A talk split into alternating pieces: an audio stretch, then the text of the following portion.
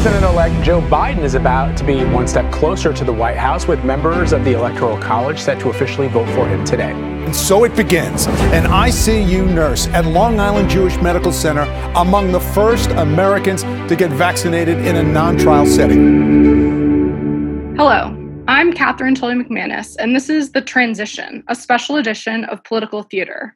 It's Monday, December 14th, 2020.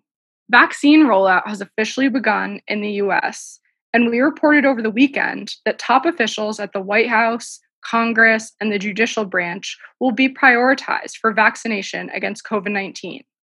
But many questions still remain about exactly who that includes and just how many doses Capitol Hill will get.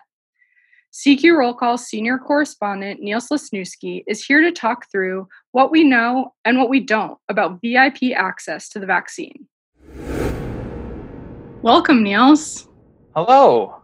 We know that doctors, nurses, health aides are the absolute first in line to get vaccinated. But can you tell us about where in line White House employees and members of Congress seem to be based on your reporting? Well, this is one of those cases where there are members of the White House staff, members of Congress, and members of the judicial branch who are probably right at the front of the line, right near the same part of the line as the uh, first responders and people who work in hospitals and in nursing homes. Uh, but we really don't know for sure. The uh, White House, through the National Security Council staff, said Sunday that there were members of the sort of essential government function operations, uh, people who are involved in the continuity of government uh, that should be getting this vaccine uh, imminently.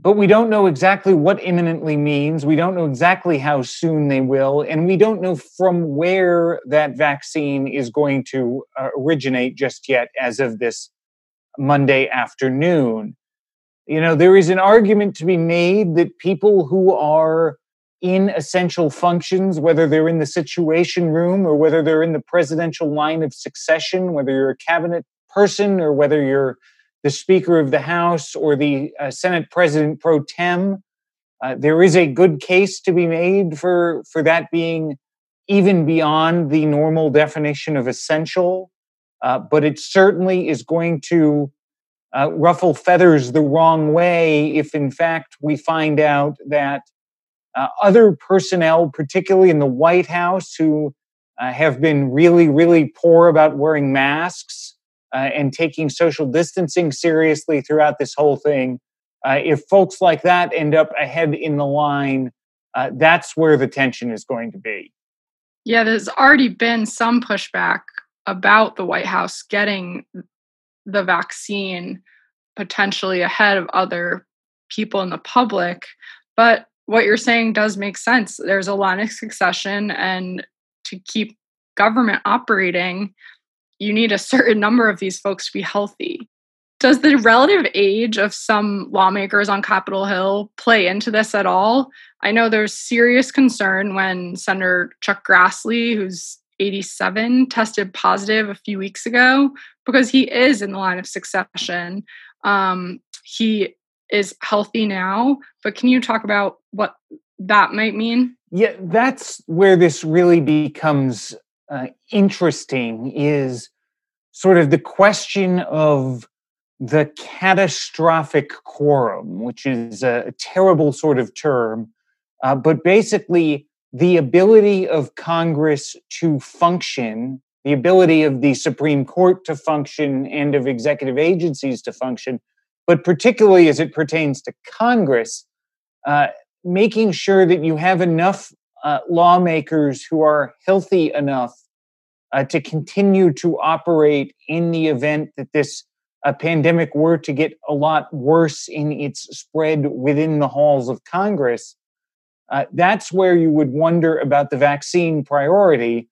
Uh, but part of the question, if we use uh, Senator Grassley as our example for just a minute, some of the question is whether or not uh, he would receive a vaccine from the office of the attending physician uh, in the Capitol, uh, whether there would be some sort of other special uh, White House medical office program, uh, whether he would need to get a vaccine from uh, his local uh, health system in Iowa.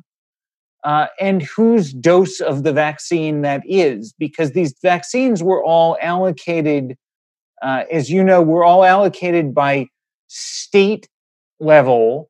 And so the vaccine doses that the District of Columbia got, for instance, uh, were only supposed to be for district residents who are uh, frontline healthcare workers. So even in DC, uh, Mayor Muriel Bowser and the DC government are looking uh, at making a deal to get vaccine inventory from Virginia uh, in order to provide vaccines to people who are, say, nurses at George Washington University Hospital who live in Ar- Arlington County or in Alexandria, Virginia. Wow, that is, yeah, whether Chuck Grassley is getting an Iowa vaccine or a DC vaccine or a special batch of federal government vaccines, um, that's an interesting question that we'll have to watch moving forward. I know back in the spring, Speaker Pelosi and Leader McConnell actually turned down an offer from the White House for COVID tests for Congress in large part due to optics. They didn't want lawmakers getting tests when, at that point in the pandemic, many medical professionals did not yet have appropriate access to testing. Do you see any chance that something similar happens with a vaccine? I know that today Chuck Schumer said he didn't want to, quote, skip the line. Um, could you see them turning down vaccines for the Capitol Hill community or Congress? You know, I, I, think that there is a, a, always a possibility that the political optics cause them to want to turn down uh, vaccines. But if I may editorialize slightly here, there's a distinction, I think, even between lawmakers and, you know, the people who really make the Capitol run on a day to day basis. The folks who work in the food service uh, who work in the House and Senate cafeterias, the people who are the ones who clean the bathrooms, who do the administrative sort of jobs as well, who are more exposed to uh, any potential uh, virus uh, and outbreak that there would be. A lot of them are lower income individuals uh, who wouldn't have necessarily the access even to the same uh, level of health care that that say Rudy Giuliani might when he uh, contracted COVID nineteen recently, uh, and so I think that the question of whether or not to reject uh, vaccines if it's offered is going to be one question for members of Congress, but certainly it would be a probably a dereliction of duty if they were to turn down vaccine possibilities um, say for the uh, short order cooks in the Senate uh, carryout? Interesting. I've definitely also been thinking about, you know, there's more than 2,000 Capitol police officers. Technically, they are first responders. Um, will they be getting the vaccine ahead of some of those other Capitol Hill workers that you just talked about? You know, they, they're, they're, that's a great question as well because uh, the uh, first responders on within the DC government, we know that the DC fire and EMS is being uh, prioritized. And for listeners outside of the district, the uh, DC Fire Department runs the ambulances for the city here. So they're they're a unified system, and so that's partly why they're getting a priority, probably even largely ahead of a lot of police officers but that does beg the question about the Capitol building, where oftentimes it is the police who will be the first line of response to any sort of medical emergency, even before people from the attending physician's office show up. Absolutely. So it sounds like while we know that there is going to be some prioritization, details yet to come for who and when and all of those sorts of things we'll, we will stay tuned. Thank you so much, Niels. Thank you. Also joining us is Shawn Zeller to talk about the significant hurdles Biden will face getting his cabinet confirmed next year and the impact that Senate control, still being in limbo, has on that effort. Welcome, Shawn. It's great to be here. Can you lay out the basic landscape for us that the Biden team is facing for confirmation fights for his cabinet, given that we don't yet know who's going to control the Senate next year? Well, that's the key issue who controls the Senate. I mean, if the Democrats are able to win these two runoff races in Georgia on January 5th, the path for Joe Biden's cabinet becomes a lot easier.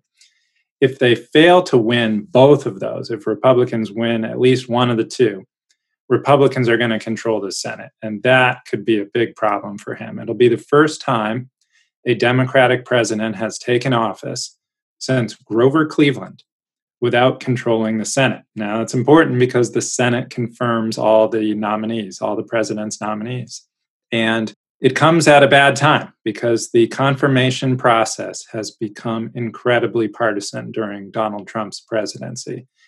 And Republicans, frankly, they're eager for a little payback. Yeah, we saw the confirmation fights during the Trump administration, and it's interesting to think about what the Biden uh, nominees could face. I know that Biden has already released uh, a bunch of names for who he is considering for some of these top posts. Are there any people that Biden has said he would nominate that are either kind of a home run, no matter who controls the Senate, or may face steep opposition? Yes. I think the most endangered of the cabinet nominees so far is Xavier Becerra, the Attorney General of California former member, Democratic member of the House from California. He is viewed by Republicans as being very political, and particularly on the healthcare issue. And, and Joe Biden wants him to run the Health and Human Services Department. As Attorney General of California, Becerra filed a lot of lawsuits against the Trump administration. He was a real thorn in the side of the Trump administration, and he doesn't seem to have a lot of goodwill. There's not a lot of goodwill for him on the Republican side of the aisle. So I'd say he's the number one most endangered. Uh, uh there are some who I think are going to sail through. Tom Vilsack, the former agriculture secretary, uh, Biden wants him to come back for another round. I think that's going to be an easy one. Um, but there are some other ones to watch. Neera Tanden, she's not a cabinet pick. She would run the White House Office of Management and Budget. She's the president of a liberal think tank, the Center for American Progress, and Republicans really don't like her. She's tweeted a lot of nasty things about them. And so she could be in trouble. Um, Alejandro Mayorkas at Homeland Security, I expect he'll get through, but there's going to be some opposition on the Republican side of the aisle. Tom Cotton, the Arkansas senator, has been tweeting up a storm about Mayorkas's work previously during the Obama administration when he ran one of the uh, agencies within the Homeland Security Department, the, the, one that processes visas and issues visas and um, citizenship and the like. And Cotton feels like he was overly political in that role, that he was doing political work rather than um, just running the agency. And so there will be Republican opposition to him. I don't know as though it goes to the point where his confirmation is in danger. But there are more names to come, and I expect there will be more opposition that arises. Can you talk about how the process for these Biden nominees will be different from what Trump's nominees went through? Whether it's because of who's in the Senate or because of what they bring to the table? Well, if Republicans control the Senate, things are going to get really interesting. It's such an unusual circumstance for a president to not have his party in control of the Senate. I mean, you could see potentially long delays in the confirmation hearings for these potential cabinet members. You could see a number of them defeated on the floor. You could see some of them denied votes on the floor. I mean, it's happened before, right? Uh, Senator McConnell, Mitch McConnell, the Republican leader, held up a confirmation vote on a Supreme Court nominee for for many, many months, um, and he could do the same. I don't think it'll get to that point, but I think there's going to be some tight votes and there's going to be some nominees defeated. In terms of senators making their decisions about these nominees, are the senators to watch for confirmations of Biden's cabinet and other officials the same middle of the road um, senators on each side of the aisle, the moderates, or are there other key senators that people should keep an eye on when it comes to time for these nominations? Mostly the moderates, but also I think, you know, senators to have a sense of the institution for the institution and want it to run well. They've been there a while. They know that if they escalate things, that it'll only rebound to hurt them when their party's uh, a party a president of their party is in charge. So I think the Democrats are going to vote in lockstep for Biden's nominees for the most part. I mean, there there is a little kerfuffle over the defense nominee because he's a former military officer, but I think on the whole he's going to have support of all the Democrats. And so the question then becomes if Republicans control the Senate, will one or two of them peel off to vote for some of the more controversial nominees? And of course, you'd look to Susan Collins from Maine to provide one of those votes. You'd look to Mitt Romney from Utah to provide one of those votes. And then you'd look at the institutionalists, people who are worried about the Senate becoming not working, the Senate ceasing to work, people like Rob Portman from Ohio and Lisa Murkowski from Alaska. I think that those four will provide the margin for some of the more controversial nominees.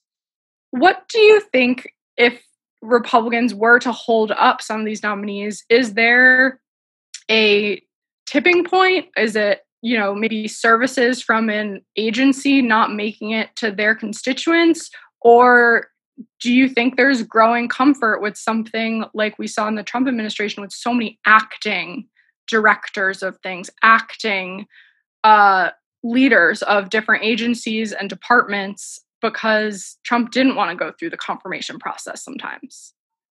Yeah, you said it. I mean, Trump showed the way for Joe Biden if he has trouble getting cabinet nominees in place, which is to just name someone on an acting basis and they can serve in the role. There seem to be some drawbacks with that, that the person doesn't have the clout of a confirmed secretary that it would be more difficult for them to carry out you know more far-reaching regulations or more more difficult and controversial policy changes because they don't have the senate's confirmation behind them i don't know if there's anything to that i mean the bottom line is if the now if the acting person has the support of the president then they're going to be able to proceed so i think we may well see more of that Thank you so much, Shawn. This was really helpful. Thanks for joining us. It was my pleasure. Thanks, KTM. From everyone here at the CQ Roll Call Newsroom, thanks for listening. And tune in again tomorrow for another episode of The Transition.